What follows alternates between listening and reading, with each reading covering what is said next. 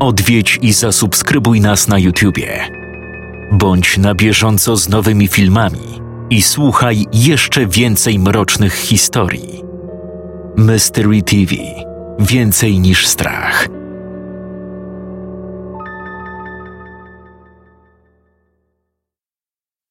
W siódmej edycji Creepy Wyzwania udział wzięło dziesięciu autorów. Na naszej grupie widzowie zaproponowali motywy przewodnie na opowiadanie. Każdy autor wybrał jeden, na podstawie którego napisał własną historię. Zapraszam do wysłuchania opowiadania pod tytułem Kto pod kim dołki kopie autorstwa Tomasza Jarugi na podstawie pomysłu Łukasza Bisa.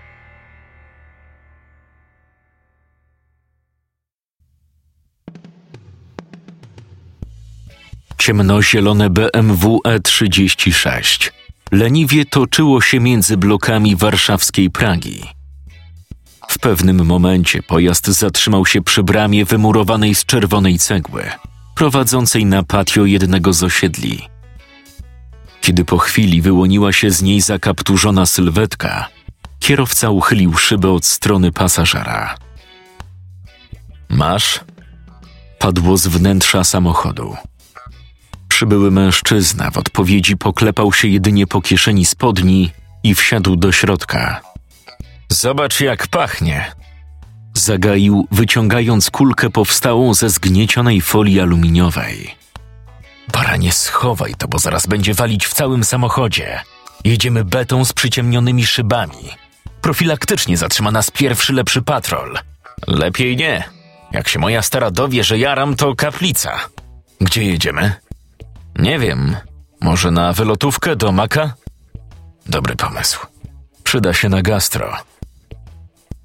Dochodziła dwudziesta pierwsza. Ulice Warszawy stopniowo zaczęły uwalniać się od wzmożonego ruchu aut. Oświetlające je latarnie dawały przyjemne dla oka ciepłe światło. Auto z biało-błękitną szachownicą w logo wystrzeliło z miejskiej dżungli na długą, prostą trasę, przecinającą spore połacie lasu. Na wysokości Anina jeden z mężczyzn przerwał milczenie. Jakbyśmy tu skręcili w prawo, to wiesz, gdzie byśmy dojechali, Seba? Mm, zaskocz mnie. Na ulicę Tulipanową. Aha. No i? Wiesz, co tam się wydarzyło? Co? Kierowca zrobił krótką przerwę, po czym wyraźnie ściszonym tonem powiedział: W jednym z domów na tej ulicy, dokładnie pod numerem 12, typ powiesił w piwnicy całą rodzinę, kobietę i dwoje dzieci. Seba wzdrygnął się mimowolnie. Remik, zamknij japę. Wiesz, że jestem wrażliwy na takie tematy. A wiesz, co jest najlepsze? Jak się skujemy, to będziemy tędy wracać. O, to ja wracam autobusem. Luźno, mordo. Świrowałem. Tego domu już nie ma. Rozebrali go.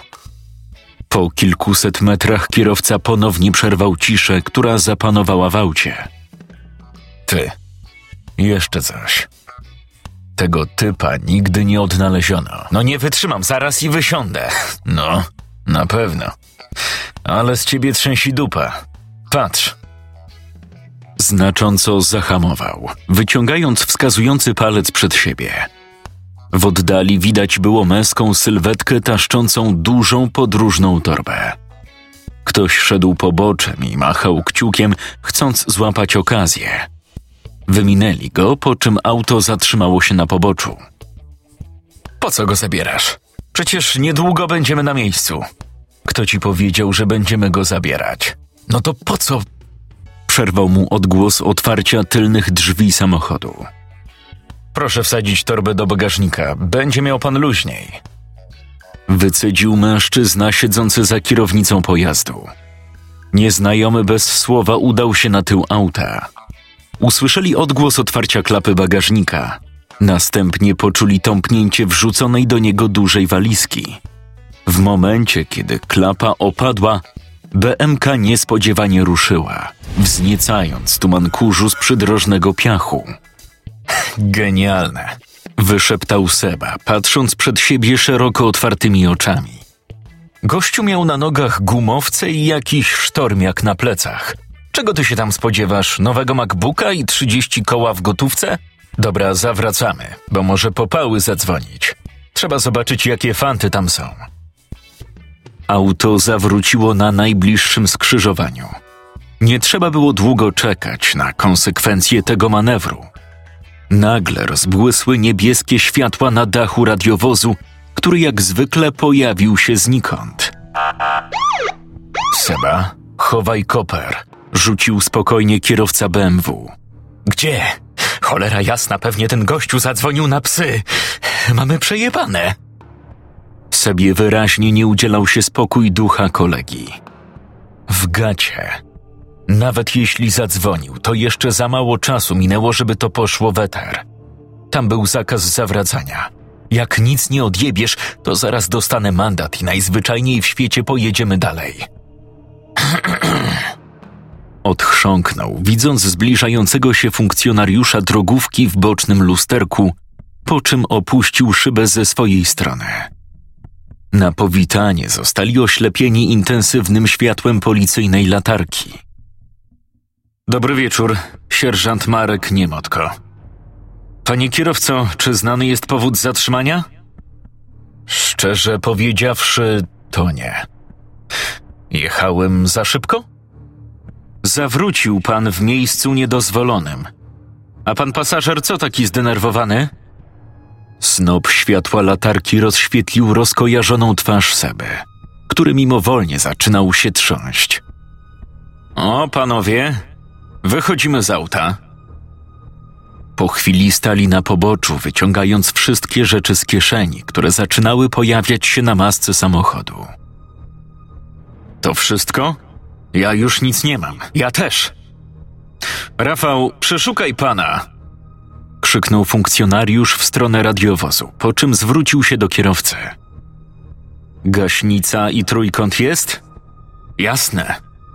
Pewnie oznajmił Remigiusz, a następnie ruszył w kierunku bagażnika. Wtedy przypomniał sobie o jego zawartości i mimowolnie zwolnił kroku. Coś nie tak? Nie, nie, wszystko w porządku. Otworzył kufer. W nozdrza uderzyła ich słodkawa, aczkolwiek niepokojąca woń. Remik zdał sobie sprawę z tego, że jeszcze parę chwil wcześniej niesłusznie podejrzewał Sebę o podstępne wypuszczanie cichej bździny w aucie. We wnętrzu bagażnika znajdowała się ogromna torba podróżna, która wypełniała niemalże całą jego przestrzeń. Proszę otworzyć. Zatrzymany do kontroli chłopak niepewnie położył dłonie na klamrach bagażu. Zwolnił je, wduszając przyciski odblokowujące. Kiedy unosił wieko ku górze, z wnętrza torby wyleciało kilka much. Ich oczom ukazał się obrzydliwy widok setek tłustych, dorodnych, białych larw wijących się na pakunku, który skrywał czarny worek na śmieci. Co to? krzyknął policjant, odruchowo wykonując krok w tył, zasłaniając dłonią nos i usta. Remik zareagował całkowicie odwrotnie. Jego usta i oczy zdawały się otwierać z każdą chwilą coraz szerzej. Funkcjonariusz ostrożnie odchylił latarką skrawek czarnej folii. W tym momencie z trzewi Remigiusza wydobył się przeraźliwy krzyk. Policjant w jednej chwili wyciągnął broń z kabury przypiętej do paska spodni. Łapy na dach i nogi szeroko. Ty też! Ale to nie moje! Łapy na dach, bo odstrzelę ci łeb. To, co działo się teraz w głowie 21-letniego Remigiusza, było nie do opisania i z pewnością zostawi trwały ślad na jego psychice. Gram marihuany znajdujący się w okolicach Seby to był w tym momencie ich najmniejszy problem. Miał nadzieję, że cała ta sytuacja to koszmar, z którego za chwilę się uwolni.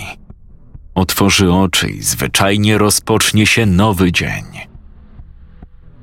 216 do 00?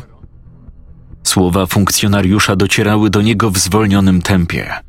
Były jak rozmowa sąsiadów gdzieś za ścianą. Przyślij mi szybko sukę na dwójkę w okolicach skrzyżowania z Jana Pawła. Kurwa, nie pytaj, tylko załatw mi ten radiowóz. Wykrzyczał, a następnie zwymiotował. Przez cały czas celując bronią w kierunku dwóch opartych o samochód, odwróconych do niego plecami chłopaków.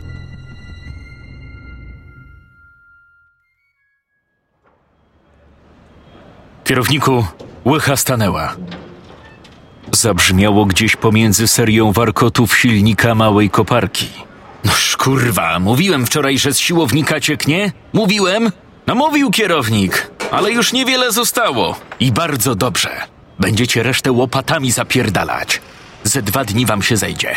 Następnym razem będziecie dbać o sprzęt jak należy. Ale jak łopatami? Przecież to się ze dwa dni zejdzie.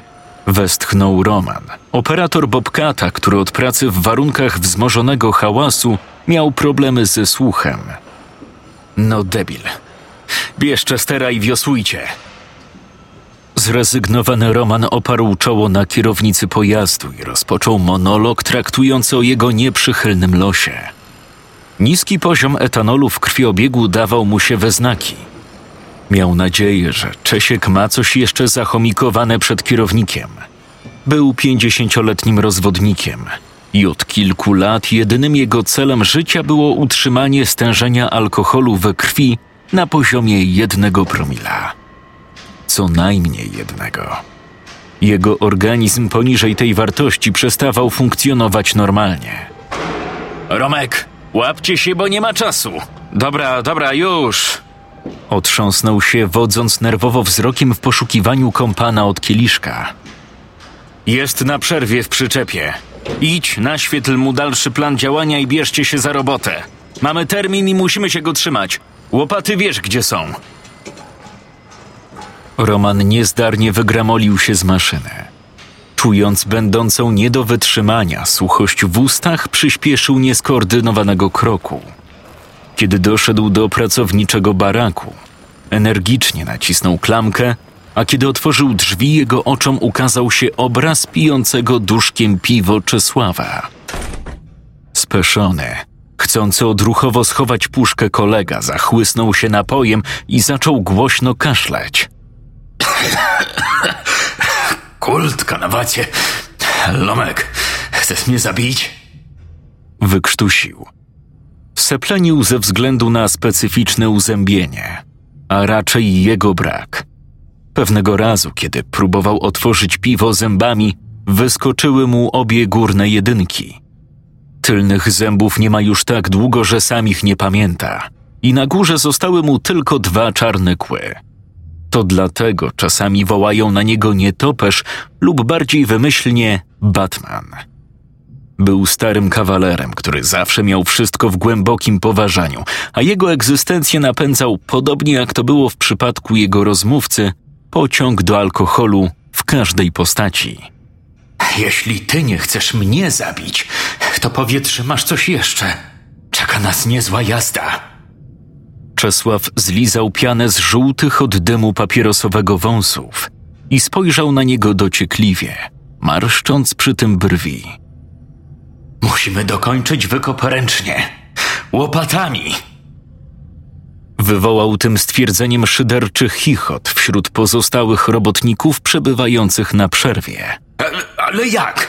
Przecie ta mieglina to się kutwa zejdzie ze dwa dni. Jego oburzenie wywołało niepohamowaną salwę śmiechu, który wypełnił pomieszczenie, to też pośpiesznie wyszli na zewnątrz. Po chwili każdy z nich wyposażył się w magazynku w zestaw szpadel plus łopata i maszerowali ze skwaszonymi minami w kierunku niedokończonego wykopu. Mieli do przekopania około 15-metrowy odcinek na głębokości około 1,5 metra, na pół szerokości. Masz coś czy nie? Romek.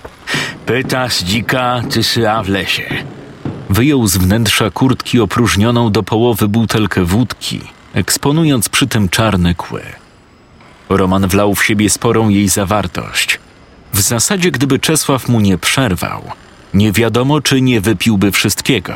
Ej, ej, ej, ej, ej, ej, do Fajlantu jeszcze dwie godziny. Dobra, ja kopię tutaj, a ty idź z drugiej strony.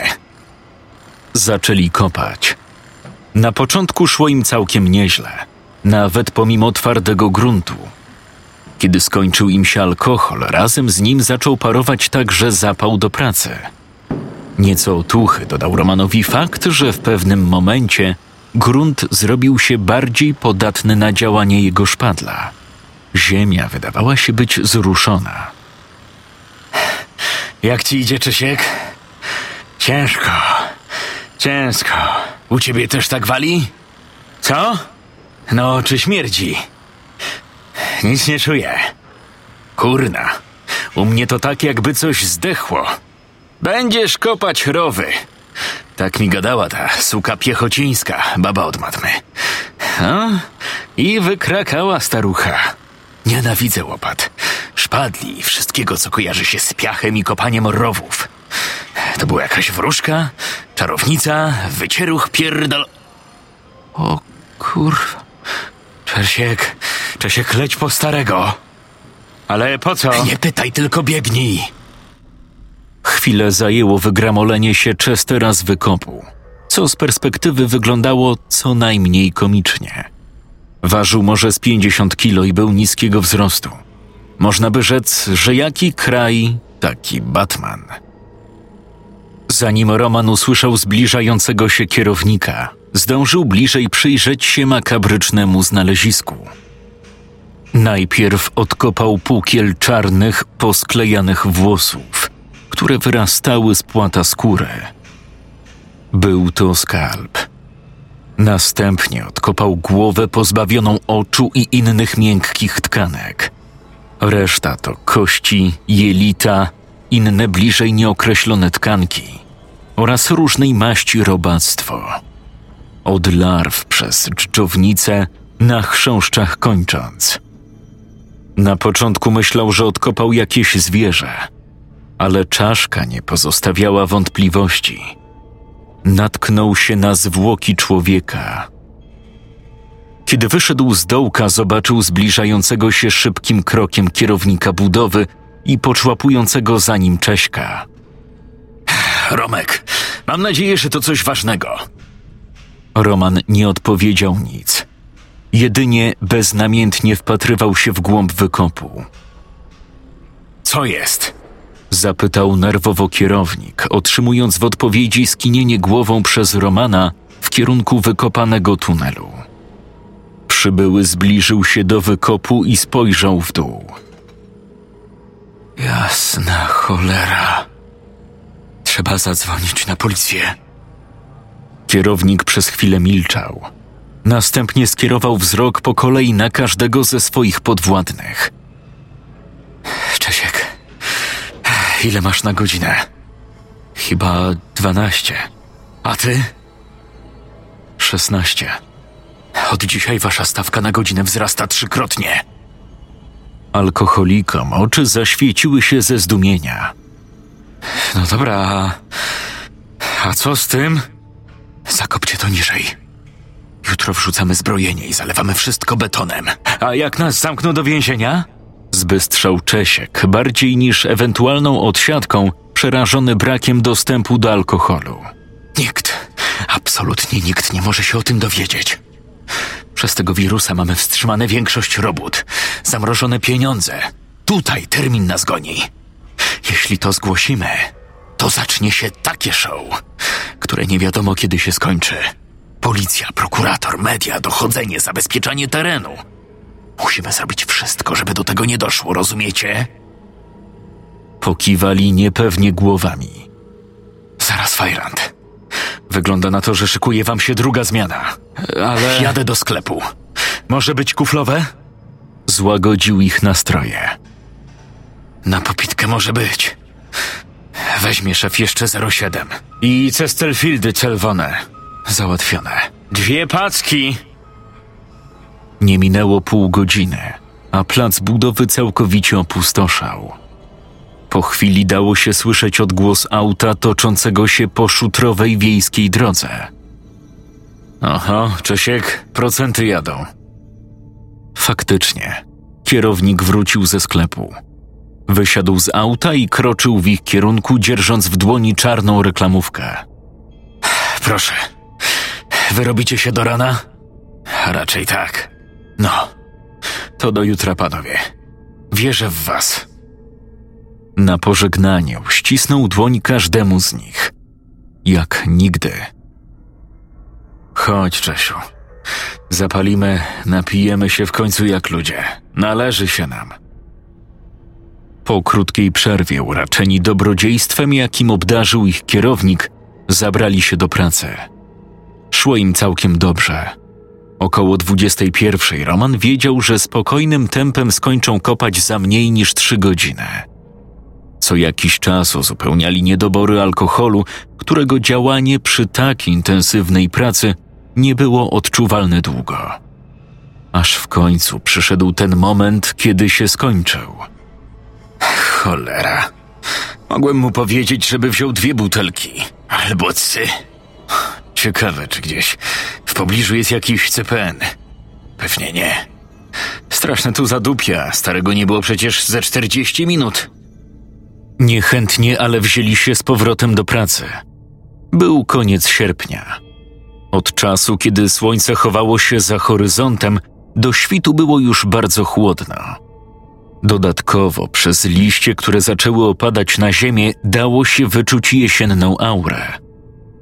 Tej nocy na ich szczęście była pełnia i bezchmurne niebo. Nie pomyśleli nawet o jakimkolwiek źródle światła. Jasna tarcza księżyca wystarczająco doświetlała miejsce ich pracy. Dochodziła północ, kiedy do uszu Czesława dobiegł odgłos beztroskiego gwizdania. Tomek, co to jest? Co? Ktoś. Idzie drogo. Kiedy spojrzeli w stronę szutrowej drogi przebiegającej obok placu budowy, dostrzegli tlący się czerwony punkt. Ktoś tamtędy szedł i palił papierosa. Roman dostrzegł pewną szansę i postanowił działać. Halo? Kiedy zawołał, lewitujący czerwony punkt zastygł w powietrzu, po czym rozżarzył się jeszcze bardziej. Roman ruszył w tamtym kierunku, a za nim jak giermek podążał Czesław. W miarę zmniejszania się dystansu między nimi zaczęli dostrzegać zarysy męskiej sylwetki. Dobry? Wypalił Roman. Dobry wieczór. Odezwał się nieznajomy grubym, aczkolwiek przyjaznym głosem. A co panowie tutaj robią w środku nocy? Kopiemy fundamenty pod szeregowce. Koparka nawaliła, terminy gonią. Szkoda gadać. Panie, jedno pytanie. Gdzie tu jaki nocny albo CPN? Pić się chce. No wiesz pan jak to jest. Ło, teraz to tylko w stronę Warszawy. Ale to z 12, a może nawet 15 kilometrów. Ale mam w chałupie sporo swojaka. Mocnego. Mogę poratować w potrzebie. Nieznajomy wiedział, że to właśnie chcieli usłyszeć, ale nie był świadomy, jak wielką radość u nich wywołał tymi słowami. A daleko to? Po chwili cała trójka żwawo kroczyła w kierunku lasu. Już niedaleko. Dwieście metrów i będziemy na miejscu. Zbliżali się do małej chatki, niechlujnie pobudowanej z białej cegły. Prowizoryczne ogrodzenie z sosnowych palików idealnie do niej pasowało. Dwuspadowy dach pokryty papą z pewnością wymagał odświeżenia, ale to wszystko nie było teraz ważne. Najważniejsze było doznanie uczucia pieczenia w gardle.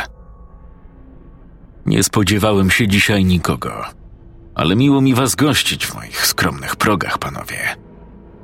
Mówiąc to, przekręcił kluczyk w kłódce, która zabezpieczała wejście do jego, jakby nie było, domu.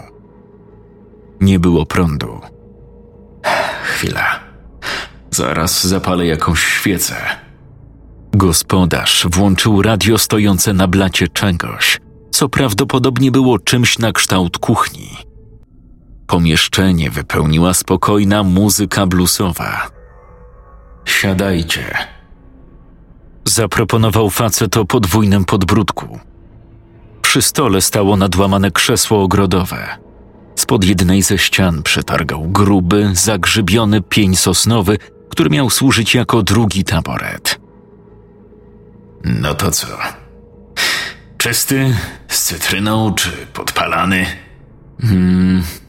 Otrząsnął się Roman zahipnotyzowany widokiem długich, brudnych pazurów grubasa.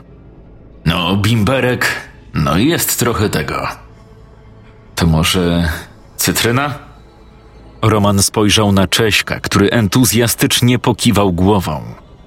Cytrynka. Już podaję. Muszę zejść do piwniczki. Mam też zakąskę. Swojskie wyroby, ogóreczki. Zaraz wracam. Powiedziawszy to, chwycił za okrągły uchwyt wystający z podłogi i podniósł do góry klapę, do której był przytwierdzony.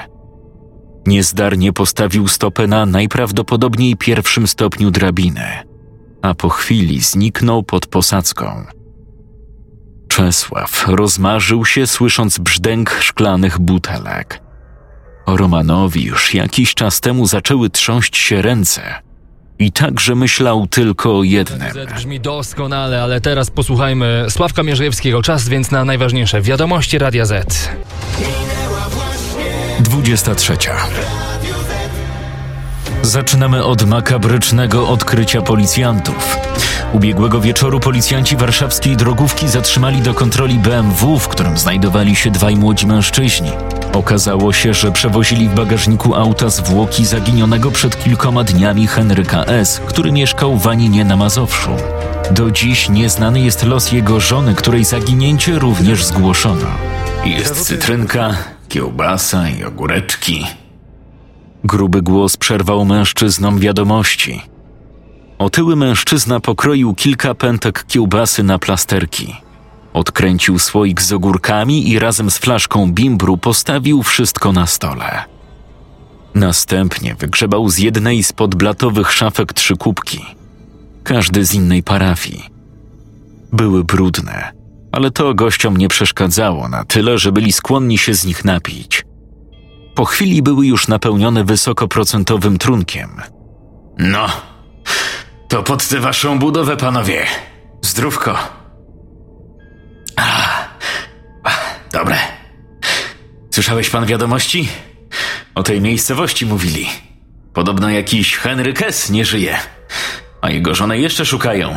Niemożliwe. Henio? E, znał go pan? Oczywiście. Często do mnie przychodził. Odpowiedział, po czym chwycił trzy plasterki kiełbasy leżące na talerzyku i wpakował je sobie do tłustej gęby. Skrzywił się nieznacznie, po czym przełknął zawartość swoich ust. A skąd wiesz, że to on? Nie podali przecież jego pełnego nazwiska. Nie podali? Czułem, że coś się stało.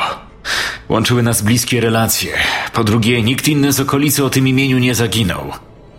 Przykro mi. Jaki on był? Obleśny mężczyzna wstał od stołu i podszedł do kaflowej kuchni. Chwycił coś, co wyglądało jak wielki, zardzewiały tasak. Ach, ogólnie to dobre. Tylko W tym momencie splunął na podłogę i nagle ruszył w ich kierunku. pierdolony strasznie słony. Scenariusz Tomasz Jaruga. Czytał Jakub Rutka.